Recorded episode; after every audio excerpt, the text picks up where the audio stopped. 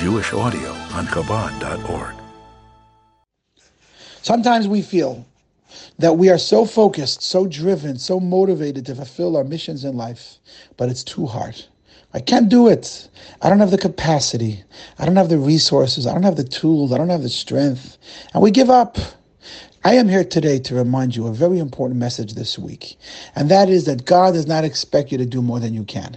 He gives you a mission and a purpose to fulfill, utilizing what you have within yourself.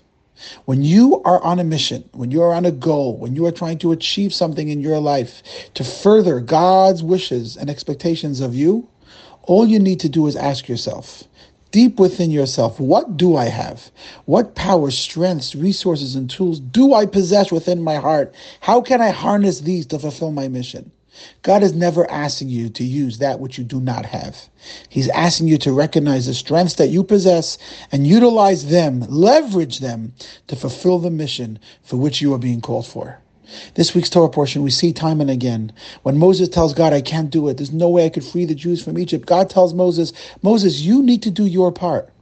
It's going to be hard. I will harden Pharaoh's heart. It's going to be a difficult journey, but don't worry about that. That's already my business. Your job is to do what you can do.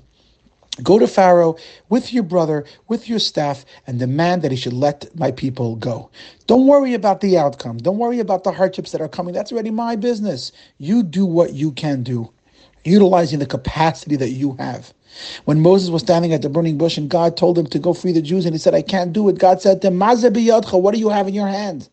Moses said, I have a staff. What was God asking him? God was telling Moses, I'm not asking you to build castles in the air. I'm not asking you to do something you can't do. All I want you to do is utilize what you possess. Look at your hand. What do you have? You have a staff? Great. Take the staff. Go to Pharaoh. I'm here. I'll take care of the rest.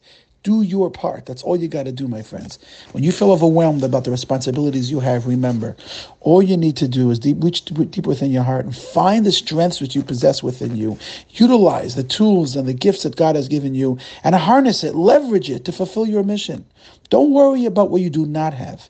Focus on what you do have. And you will discover that when you focus on what you have within you, you will have tremendous success and have an incredible impact on the world around you. Open up your hearts for this week's story. Very powerful story that reminds us that it's not about what you don't have, it's about what you do have and how you can use what you possess within you to reach very, very far. For this story, my friends, join me as we are sitting at the Shabbat table in Bangkok, Thailand. Chabad of Bangkok provides a Jewish haven for throngs of backpackers and business people and tourists who come through that exotic country. Shabbat at the Chabad also is a beautiful place to be. The gracious meal and the inspiring talks keeps everybody engaged and uplifted. You're sitting at a table with so many Jewish people from all over the world. Once at a Shabbat meal, Mrs. Kantor, the Chabad Rebbitzin, decided to say over a story. My friends, this story is an incredible story. This story takes us all the way to Montreal, Canada, where a great chassid, Rabbi Pesach Nussbaum, had to travel to Taiwan on a business deal. At the time, he worked for a computer company, and there was a company in Taiwan that was creating some kind of complex lighting system. And he was asked by his employer to go to Taiwan to navigate this new deal that they were working on. He was debating because the trip was scheduled for the last weekend in the month of Elul. That was right before Rosh Hashanah, On that Saturday night was the first recital of the Slichot supplications, a time when he really wanted to be with his community, his Hasidic community in Montreal, Canada. Who wants to be in Taiwan at such a time? But unfortunately, he had to go. The job required it. And sure enough, he arrived in Taiwan and he realized that he wasn't really needed as much as he thought. He wasn't that busy. They needed some troubleshooting here and there, but he wasn't really required to be there. Wasn't very happy to be in that place in such a sacred time of the year, just days before Rosh Hashanah. Sure enough, that weekend approached and he knew that he's stuck in Taiwan for Saturday night. What's he going to do? After doing some research, he found out that there's a small synagogue in the hotel where Jewish travelers tend to gather together to pray. So he reached out to the rabbi, and it turns out the rabbi was out of town. The rabbi himself left Taiwan in order not to be there the week before Rosh Hashanah. But he tries his best to be in the most uplifting spirits. And in the hotel in Taiwan, he discovers a small group of Jewish people who got together to pray on that Shabbat. As services were over, he noticed a young man who joined the services, and he started schmoozing with him, and they were spending some time together. And suddenly, Pesach had an idea. He turned to this young man and the few others who gathered in the shul that morning, and he said, I know we're all traveling. I know this is not home for us, but after all, tonight is Slichot. Why should we each say the supplication prayers alone in a room? Why don't we all gather together once again in this space in the hotel and say the Slichot prayers together? It's the last Saturday night before the new year. Let's join together in prayer. He wasn't so sure they're going to come because the tradition is that the supplications are recited after midnight, which is quite late, one o'clock in the morning. However, to his surprise, they seemed interested and they said, You know what, Rabbi, we'll do it. We'll make the effort. And sure enough, that night, as he was falling asleep in his hotel room, there's banging on the door, and there is standing this young man who he met that morning at the services. And the man says, Rabbi, Reb Pesach, come, we gather together to pray. Please lead us because we're not familiar with these prayers. So Reb Pesach goes to that space in the hotel where they were gathering together to pray. And in that space, as he is standing there, he realizes, hold on a second. He needs the book. How is he going to lead the prayers without the Slichot prayer book? It's a special book, including the supplications for the prayers that you say that the Saturday night before Rosh Hashanah. So he excuses himself for a moment. He runs back to his hotel room and he opens up his suitcase to pull out the book, which of course was the first thing he packed, knowing that he will be in Taiwan for the night of Slichot. My friends, Join me as we are in that room with Reb Pesach, frantically looking for his Slichot book and realizing to a shock and his dismay that he can't find it. There's a group of people who he schlepped out of bed at the unearthly hour of 1 a.m. in Taiwan. They're gathered together downstairs waiting for him, and he's in his room turning over his suitcase, unable to find the book of supplications. After five minutes of looking, he realizes he better go back. This is not right. He runs back to the room and he walks in. And with an embarrassed face and with much humility, he says, My friends, I, I, apologize. I know I promised to lead services tonight, which is why I brought you all together, but I can't find my book. And he looks at these faces of his fellow Jews who are standing there, middle of the night, exhausted and drained, and he looks at them and he says, My friends, I think we still need to pray. Here's what I suggest. We have prayer books here. In the back of the prayer book, there's a small portion of the supplications that are recited at other times throughout the year. It's not the full blown service as is expected to do the last Saturday night of the year, but let's do what we can. And with that, the Pesach approached the Holy Ark in this hotel in Taiwan, surrounded by Jews who he does never, never know and never met. And they're sitting around. And as he's standing by the Ark, he approaches it, he closes his eyes, and he begins to pray with all his heart. As he's standing there, he begins to become tearful and emotional, reflecting upon the fact that he's thousands of miles away from home. And the fact that not only is he so far away from home, but he doesn't even have a prayer book to use on this holy, sacred night. All he has is a small selection in the back of the regular weekday prayer book. He opens up his heart and he prays from a place that he's never prayed before.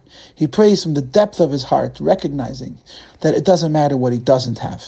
What matters is what he does possess. He has his neshama, he has his feeling, he has his deep Hasidic contemplation. And that's what he does, my friends. He closes his eyes and he sings and he prays with all his heart. Whatever prayers he's able to muster together from the only prayer book he has in Taiwan. When he finishes leading the service, after 35 minutes, he turns around and he sees all the people who are gathered there with their mouths wide open. He could see the deep, emotional, feelings emanating from their hearts, the shock on their faces as they experienced a prayer like they've never seen before. Rav Pesach noticed this is a special moment. So immediately he said, as per the Hasidic tradition, let's farbring. And he sat there all night long till four o'clock in the morning, together with this young man who joined the service by the name of Neil. And they sat and they farbringed and they spoke and he inspired him. And then Rav Pesach said, I need to go to the airport in two hours. Let me go lay down for a short nap. He goes up to his hotel room, takes a little nap, and when he wakes up, he sees two envelopes under the door. Interesting. One envelope is a bill from the hotel. The other envelope was a note that was written at 6 a.m. that morning. On top was the date and the time. And that note was from Neil, this young man who had joined him for the service the night before, and who prayed with him and farbringed with him all night long. And Neil wrote, Dear Pesach, I want you to know that the intensity of the prayers last night has ignited my soul, and I am now committing myself to go on a road of self-discovery. At that moment, Mrs. Kantor, who was sitting at the table in the Chabad house in Bangkok, pauses for a moment. She was about to conclude the story and stress the incredible role of divine providence, how Rabbi Pesach was in Taiwan just to ignite the soul. But as she paused, one of the Shabbat guests began to speak and says, Excuse me for the interruption. My Hebrew name is Nachshon, and if you don't mind, I would like to tell you my story. Everybody turns around and learns, looks at this young man, Nachshon, sitting at the table in Bangkok on that Shabbat. And he says like this, Friends, I was brought up with very little knowledge of Judaism. Every so often I wondered if Judaism is even real. In my work, working for an NGO, I travel extensively. And once, before a long trip to the Orient, I purchased a book called The Chosen by Chaim Potok in an attempt to investigate my Judaism. And as I read that book, I was fascinated by one thing. The author, Mr. Potok, describes prayer as a devout experience, as something which is transformative. But the truth is, I've been to Jewish temples before, and the prayers always seem to lack the depth and vitality that he was describing in this book. And I concluded that this author was probably describing something of the past, something that has no relevance anymore in modern times. These thoughts were in the back of my mind as I went about my business in Taiwan. And I happened to know from previous trips that Jewish businessmen tend to stay at the Ritz Hotel. And I decided, let me go join the Shabbat service there, maybe to reconfirm my conclusions, as it's been on my mind. And as I expected, I went to services, and unfortunately, the prayers seemed devoid of the intense feelings described in the book, and I felt justified. I said to myself, Judaism is not relevant anymore. The passion of the past has now disappeared. For some reason, I decided to go the following week as well. This time, the rabbi who led the services the week prior wasn't there. But instead, there was a devout looking man whose prayers were alive with feeling. And as I stood there in these prayers on that Saturday night, preparing for the new year, I was deeply touched by the rabbi's intense prayer. And I decided to send him a note acknowledging his contribution to my spiritual search. Because that night, as I stood in Taiwan, and that man stood by the ark and prayed from the depth of his heart. He has ignited the soul and marked my journey back to Judaism. Rebbitzin Nachshon turns to Mrs. Kantor at the table and he says, I'm very sorry to have interrupted you, but you see, it's my story that you have been telling. My friends, Nachshon continued his Jew- Jewish journey, even had the privilege to spend time in Crown Heights and meet the Rebbe. And today, my friends, Nachshon is a proud, active, involved Jew. The message of the story is so simple. When Rab Pesach stood at the Holy Ark in Taiwan, he felt like he has nothing to give. His prayer book is miles away. But then he realized, let me focus on what I do possess. Let me utilize what I do have. I have a few prayers. I have my heart. I have my neshama. I have my feeling. Let me use what I have and let's see where it goes. Hashem will take care of the rest. And sure enough, in the back of the room, he transformed the life of young Neil because of his efforts to utilize the strengths that he possessed within himself. Shabbat Shalom. Keep doing your part, and Hashem will do the rest. This is Rabbi Zalman Tiechtel on the Chabad Center for Jewish Life. Please send your thoughts, comments, questions, and feedback.